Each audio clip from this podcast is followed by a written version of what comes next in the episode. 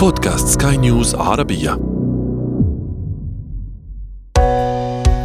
حياتنا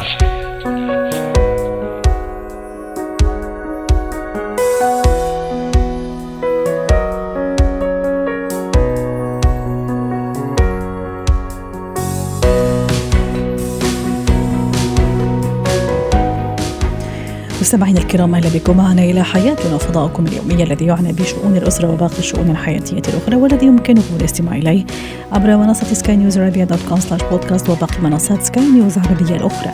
شاركونا عبر رقم الواتساب 00971 561 886223. معي انا امال شاب. اليوم نتحدث عن متى تتحول الغيره بين الزوجين او بين الازواج الى شك قاتل. كيف أشعر أطفالي أو طفلي بالأمان؟ وأخيراً، ما هو إتيكيت استخدام دورات المياه في الأماكن العامة؟ هو وهي. طبعاً تعتبر الغيرة الإيجابية أو الغيرة المحمودة من المشاعر التي تضفي جواً خاصاً على العلاقة بين الزوجين، لكن أيضاً في نفس الوقت هذه الغيرة تتفاوت من شخص إلى آخر، ورغم أنها نابعة من القلب ومن الحب بين الزوجين، إلا أنها تتحول أو قد تتحول إلى سبب للخلافات في حال زادت عن الحد الطبيعي وفي حال تحولت إلى شك، وهذا هو موضوعنا اليوم. متى تتحول الغيرة بين الأزواج إلى الشك؟ للحديث عن هذا الموضوع رحبوا معي بدكتور محمد هاني، استشاري الصحة النفسية والعلاقات الأسرية، ضيفنا العزيز من القاهرة. يسعد أوقاتك يا دكتور، أهلا وسهلا فيك معنا. كان هذا سؤالنا التفاعلي، متى تتحول الغيرة بين الزوجين إلى شك؟ دعني أستعرض بعض تعليقات السادة المستمعين. لا في المطير يقول: إذا ما في شفافية صادقة يكون الشك هو المسيطر على الجميع. تركي: تتحول الغيرة بين الزوجين إلى شك إذا أصبح بين الزوجين ما يسمى بالجفاف العاطفي وسيطر البعد بينهما وعدم الاهتمام، عدم اهتمام كل منهما بالآخر. أسامة يقول: والله صعبة لكل حالة شك جدليتها. وأخيرا أيضا تعليق يقول: لما الواحد فيهم يلعب بذيله. دكتور محمد، كما أشرنا في البداية، الغيرة شيء جميل ورائع وإيجابي ودليل على حب واهتمام وغيرة لكن متى وما هي العوامل اللي تدفع هذا الغيرة لتتحول أحيانا إلى شك من غير ما نحس ومن غير ما ندري، وبالتالي نقع في المحظور وتبتدي الحياة الزوجية تأخذ منحى سلبي تماما؟ طبعا هو قصة كلها، طبعا هو الغيرة شيء جميل جدا في الحب، ولكن الغيرة المعتدلة تمام اللي بتعبر عن حبنا للشخص اللي موجود في حياتنا. ولكن طبعا احنا لازم ننتبه لحاجة مهمة جدا. افرض انا في حياتي شريك حياتي هو اصلا شكاك، فبيخلط الغيره في الشكل، ان هو طبعه في شخصيته ان هو شخص شكاك، مريض نفسي، يعني هو مريض بالشك لانه فقد الثقه في حاجات كتير في حياته اثناء مرحله مراهقته او اثناء تكوينه في الاسره اللي كان عايش فيها، فهو شكاك. فبالتالي لما يجي يعيش مع شريك حياه او شخص تاني هيفضل شاكك في كل التفاصيل الصغيره اللي بيعملها، حتى لو كان ما كانش فيه اي حاجه، يعني كل تصرفاته تحت المجهر، كل تصرفات الشريك طبعا تحت المجهر، لأن هو في الحالة دي بيكون مريض نفسي بمرض الشك. فهو من الشخصيات اللي بتبقى بنقول عليها الشخصيات الشكاكة، يعني إيه؟ ما بيديش ثقة لأي حد في حياته. طيب، هذا نوع أو هذا السبب. لكن إذا الزوج لا أبدا مش شكاك، عادي، الزوجة أيضا عادية، لكن الغيرة بدأت بشكل طبيعي، بشكل إيجابي زي ما تفضلت حضرتك وزي ما أشرنا، ثم تغيرت أو قد تتغير. في عوامل تخلي هذه الغيرة تتحول بمرور الوقت وبمرور المواقف وبمرور ردات الفعل تتحول إلى شك لما بتزيد عن الحد الطبيعي للغيرة، تتحول تقلب لشك على طول. يعني هي في البداية بيبقى حب، وفي البداية هي بتبقى غيرة عادية، ان انا بغير على الانسان اللي معايا، بس لما بتبدأ بقى تتحول وتزيد عن الحد الطبيعي ليها، فبتقلب على طول معانا بتبقى شك. انا بشك في الانسان ده، بس ليش أشك فيه؟ يا ترى ممكن هو عم يعمل تصرفات مريبة، ممكن ما عم يعطيني أجوبة مقنعة لتساؤلاتي، ممكن أجوبته فضفاضة، خلي أقول ما في هذيك الصراحة. هل هذا السبب مثلا أو من الأسباب اللي تقلب غيرتي إلى شك؟ هقول لك حاجة كويسة. من كتر ما أنت بتبقى عايش مع إنسان وأنت بتبقى غيران عليه قوي وشكك فيه قوي، فبتخلي الشخص اللي قدامك ده بيتعلم حاجتين ما بيكونوش في شخصيته. ان هو يقعد يبرر لكل التصرفات اللي هو بيعملها مع انها شايف ان هي تصرفات عاديه، وفي نفس الوقت يبدا يكذب. يبدا يكذب علشان يطلع من المواقف اللي بيتحط فيها تحت ضغط من الطرف اللي هو بيغير عليه او شاكك فيه غصب عنه. اوكي، بس انا اذا ما عندي شيء خليني اكذب، ليش اكذب؟ او ما عندي شيء اخاف منه.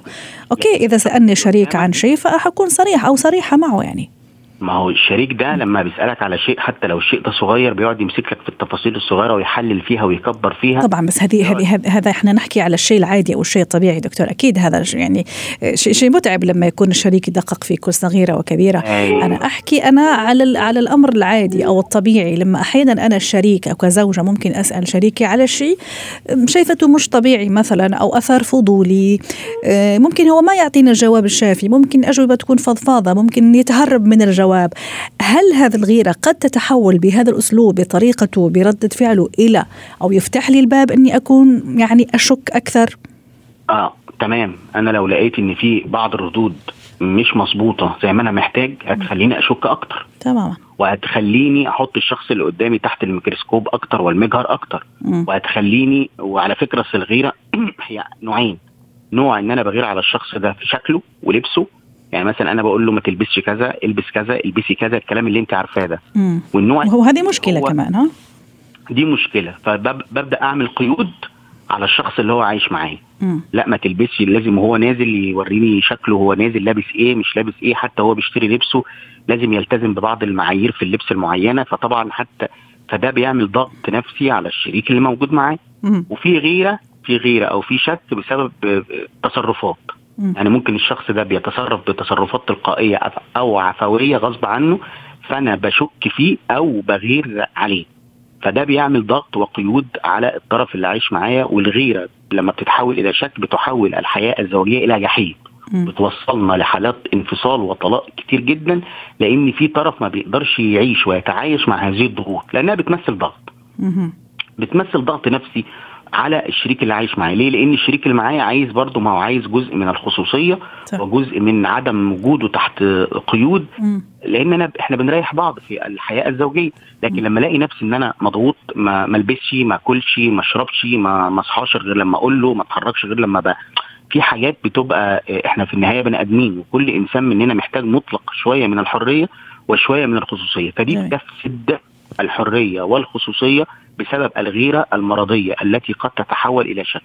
لكن الغيرة الطبيعية العادية اللي احنا بنمارسها في حياتنا كبني آدمين ده شيء طبيعي جدا، اللي بتبقى مقننة بتحت شعار الحب. حتى كمان من في ناس من لما بتتحول غيرة عندهم لشك بيقلب الموضوع معاهم لنقد. بيقعد ينقد الإنسان اللي قدامه، ويقعد يلوم ويقعد يعمل عليه إسقاط ويقول له انت شكلك مش كويس، انت المفروض ما تلبسي ده، اصل انت فاكر نفسك بتعمل ده ليه. ده كله بممارسه ضغوط نفسيه وحيل نفسيه تحت شعار واطار الغيره التي قد تتحول الى شك. ودي بتفتح باب كبير جدا للصراعات والخلافات الزوجيه. ليه؟ لان انا مش عايش في سجن، انا برضو انسان في النهايه، ومحتاج ان انا امارس حياتي بشيء في نوع من انواع الهدوء النفسي. وانا مش عايز كل شويه ان انا برر واكذب، او ان انا اصطنع اعذار للانسان اللي قدامي، او اقعد مثلا ابرر له لا انا ما كانش قصدي، لا انا بقول بعفويه او بقول بتلقائيه. الانسان محتاج حد يحترم رغباته وعفويته وتلقائيته في الحديث. صحيح. دكتور محمد، أيضا من بين تعليقات اللي حابة أوقف عندها وقبل ما نودعك على خير، أحمد يقول لما يدخل مرحلة الخرس الزوجي والطلاق الصامت، هل مثلا صمت الشريك، صمته الغير مبرر وصمته الفجائي، وحين يدخل يعني في فعلا مرحلة طويلة شوية من الصمت على غير العادة مثلا، هل هذه من الأشياء التي تثير الشك إذا أنا أريد زوج غيور أو زوجة غيورة؟ تثير الشك في أحد الأطراف. يعني مثلا شخص كان بيدي حب كبير جدا للطرف الثاني، ومرة واحدة بعد فترة معينة الشخص ده اتغير، صح؟ وحصل الخرس الزوجي والملل الزوجي والفطور الزوجي في الحياة الزوجية. فبنبدأ هنا ننتبه، للشريك الثاني يبدأ ينتبه الوقفة دي أو التوقف الغير طبيعي ده وراه حاجة مش مظبوطة. فلازم الإنسان ينتبه، لأن احنا ما بنتغيرش فجأة، في حاجات بتبقى سبب ان صح. الشخص بيتغير. فممكن حد منهم يكون بعد ما كان بيحب قوي فتنقل بمشاعره لشخص تاني، او ممكن يكون حد ابتدى حياته بطريقه تانية، أو ممكن يكون حد مشاعر الحب اللي جواه تحولت إلى مشاعر كره بسبب الضغوط النفسية اللي بتمارس عليه، مش عايز يتكلم، مش عايز يقول، لأن إحنا دايما أنا بقول إن إحنا بنخلي مكانتنا في قلوب الناس بأفعالنا. فلما الأفعال بتكون كويسة العلاقة بتستمر، الأفعال بتبقى قوية، العلاقة بيحصل لها نوع من أنواع الجمود والحرص الصوتي. رائع. وحتى نختم دكتور محمد معك على خير ونودعك اليوم، يعني الغيرة الإيجابية والغيرة يعني الكويسة المعقولة شيء رائع وجميل، ودائما لازم نكون حريصين وننتبه قبل ما يعني تاخذنا هذا الغيرة إلى شك وإلى ريبة، ويعني وندخل نفسنا في أو ندخل أنفسنا في نفق ربما مظلم نهايته ما تكون كويسة. تفضل أستاذ محمد حتى نختم. في ناس ضيعوا ناس من إيديهم بسبب الغيرة المفرطة اللي تجاوزت الحد الطبيعي 100%. شكرا لك دكتور محمد هاني، استشاري الصحة النفسية والعلاقات الأسرية، ضيفنا العزيز من القاهرة. زينة الحياة اليوم في زينة الحياة نتحدث عن مفهوم الأمان والطمأنينة عند الطفل، أو كيف أشعر طفلي بالأمان والطمأنينة.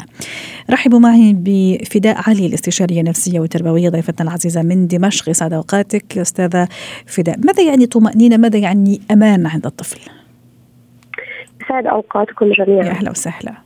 الأمان والطمأنينة هي مشاعر فطرية يحتاجها كل شخص، لكن التعبير عن هذا الأمان أو عن هذه الطمأنينة من الممكن أن يكون بشكل خاص عند بعض الآباء أو عند بعض الأصدقاء. كل فرد بحاجة لهذا الشعور من الأمان من الطمأنينة لكي يكون شخص قابل للإنجاز، شخص قادر على أن ينجز، شخص واثق بنفسه. لكن من المهم جدا أن ننتبه إلى أهمية هذا الأمان والطمأنينة في مرحلة الطفولة بشكل خاص. رائع. طيب أستاذة فداء، كيف أنا أعطي لطفلي هذا الشعور اللي هو الشعور الأمان والشعور الطمأنينة، يعني منذ اليوم الأول إذا بدك في حياة يعني ابني ولا ولدي؟ يعني بداية الطفل بحاجة لهذا الشعور منذ الولادة كما تفضلت حضرتك، وبالعكس ممكن حتى قبل الولادة، يعني هو يكون في مكان آمن وفي مكان يعني موجود بس هو فيه، وأكيد هذا الحب وهذا الاهتمام الكبير اللي عم تعطيه الأم وهو جنين أتصور أنه كمان عم يحس فيه وعم يلقطه، فما بالك أيضا إذا طلع لهالدنيا ولهالحياة، لازم أيضا هالشعور بالطمأنينة والأمان لازم يكون يعني يلف ويحيط به. صحيح، وتأكيدا لهذا الكلام الشعور بالطمأنينة أغلب الأحيان يكون مرتبط بالعاطفة تجاه الأم وبالعلاقة التي نعطيها للأم أو تعطينا إياها بداية منذ الحمل وحتى تكون الشخصية. في البداية عندما يكون الطفل رضيع من الممكن أن يحصل على هذا الأمان بالاحتضان، بالتقبيل، بشعاره بأنه شخص مقبول حتى لو لم يكن يدرك هذه المفاهيم. لكن حتى في الرضاعة الصناعية ننصح الأم باحتضان طفلها وبإعطائه هذا الشعور بالأمان وبتشكيل هذه العلاقة من الأمان والطمأنينة بينها وبينه. بعد أن يكبر هذا الطفل عندما يدخل في عمر 2 أو 3 سنوات يكون من المهم جدا أن نكون أشخاص داعمين له، أشخاص ينبهونه على نقاط القوة، يحذرونه من الأخطاء، يوضحون له هذه الأخطاء عواقبها، عواقب تكرارها.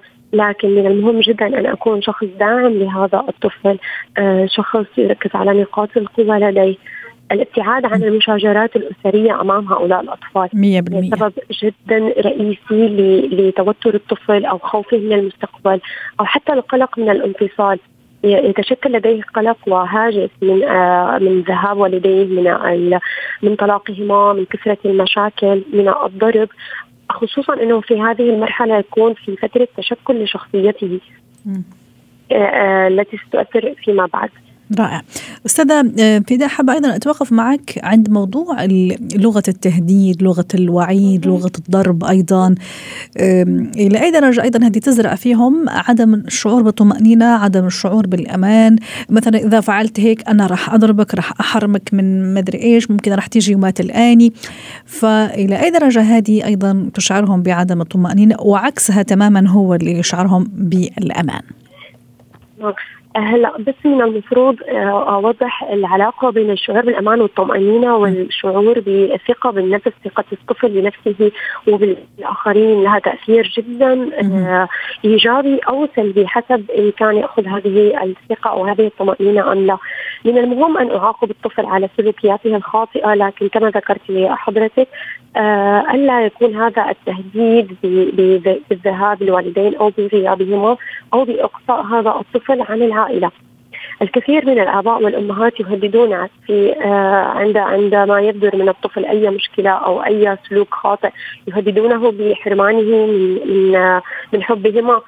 الحب لا يجب أن يكون مشروط عند أخطاء الطفل. أنا أحب طفلي إن كان على خطأ أم كان على صواب، لكن من واجبي أن أحذره وأن أوضح له هذا وعواقب هذا الخطأ.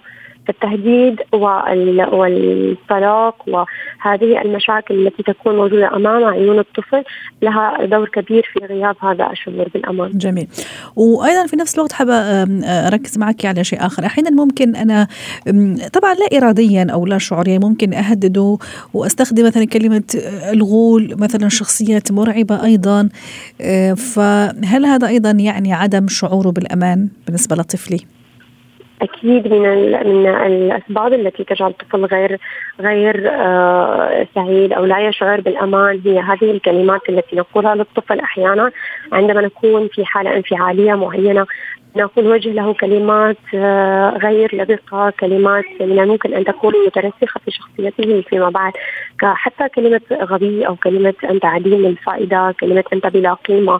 عندما أوجه له هذه الكلمات فهو يعتبرها هي شخصه هذه الكلمات، فهو تبنى شخصيته على أساس هذه الكلمات، وهنا تكمن المشكلة التي يمكن أن تسبب مشاكل كثيرة في مرحلة الطفولة المتأخرة وتستمر حتى المراهقة والرشد من في بعض الأحيان. جميل. وأيضا ضروري حتى نختم معك أستاذة فداء أنه ضروري توفير الحماية والأمان له من الغرباء، وأيضا عدم مقارنته بأي شخص سواء من الأقارب والأصدقاء، فهذا أيضا راح يعطي شعور كبير بالأمان. أكيد. ومن الضروري أن أعرف مواهب طفلي وإمكانياته وقدراته، أن أحترم أن لكل طفل له قدرات معينة وله إمكانيات معينة ومستوى ذكاء معين. ليس من المطلوب من جميع الأطفال أن يكونوا حاصلين على نفس الدرجات وأن يمارسوا نفس السلوكيات الصحيحة بنفس المستوى. هناك فروقات فردية يجب مراعاتها عند تربية أي طفل والتعامل مع أي طفل سواء في المدرسة أو في المنزل. وعندما يعرف هذا الطفل أهدافه وقيمته وثقته بذاته تكون مرتفعة، حينها يشعر بالأمان، يشعر بالطمأنينة وتكون دافع له للإنجاز فيما بعد. شكرا لك أستاذة فداء علي الخبيرة النفسية والتربوية ضيفتنا العزيزة من دمشق.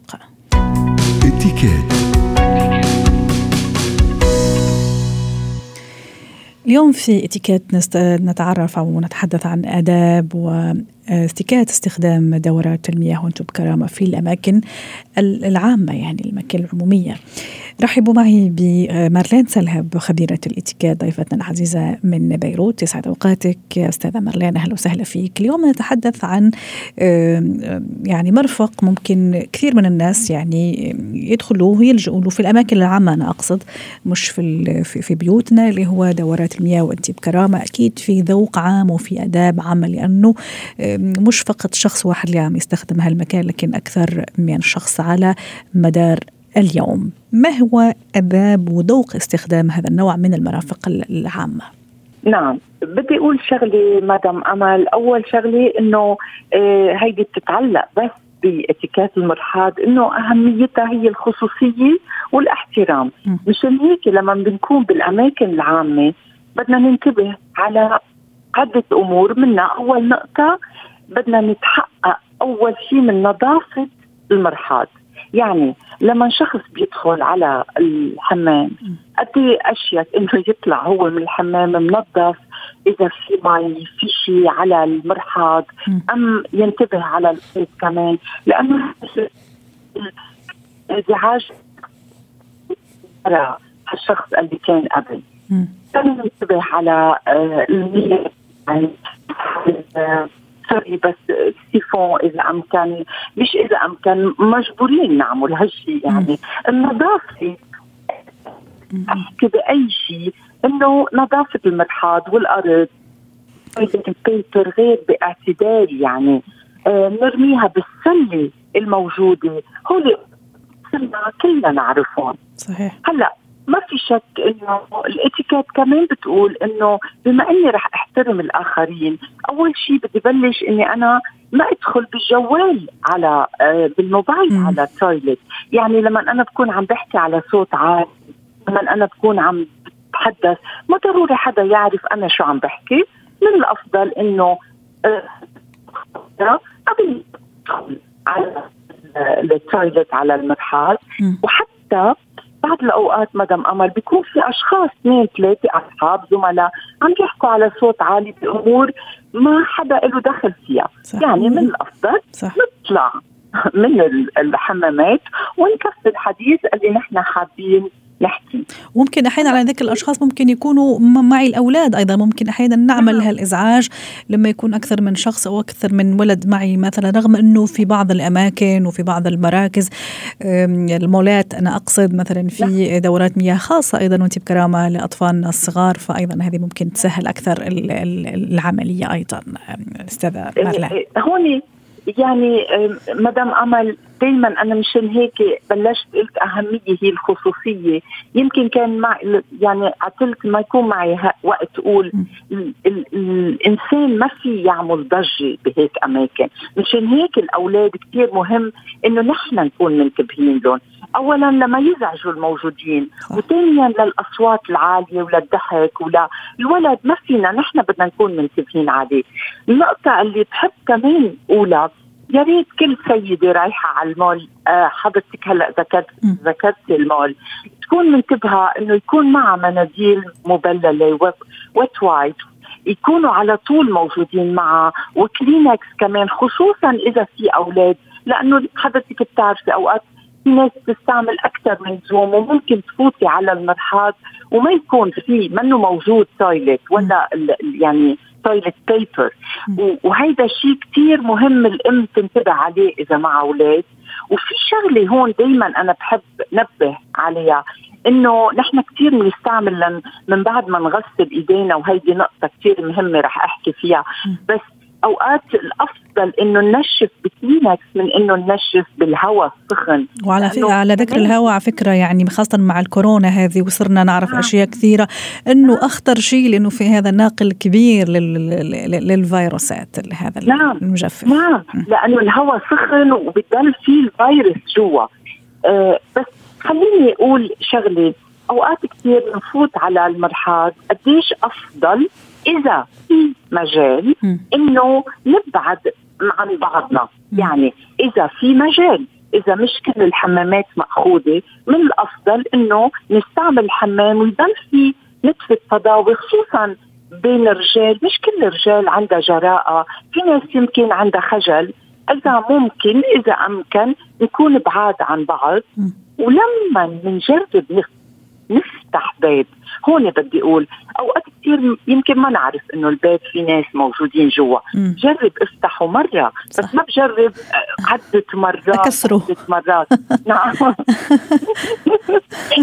بعدين بدي أقول شغلي، لما بغسلوا الإيدين هلأ تبين إنه، وهيدي صدقاً عملت دراسة بجامعة ميشيغان، بيقولوا ورح تتفاجئي مدام أمل، بيقولوا إنه بس 5% من العالم تعرف تغسل إيديها. يعني طب أقول أنا لأنه بستحي أقول 5% بس عم بيغسلوا إيديهم، فيهم بيقطعوا بحطوا مي بس.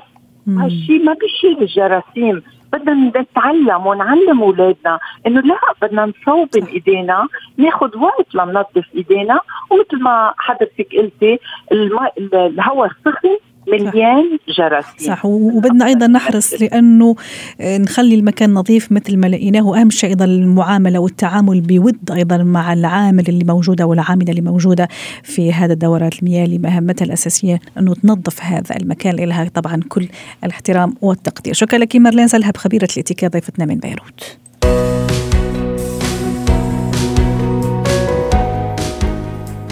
ختم حلقة اليوم من حياتنا، شكرا لكم وإلى اللقاء.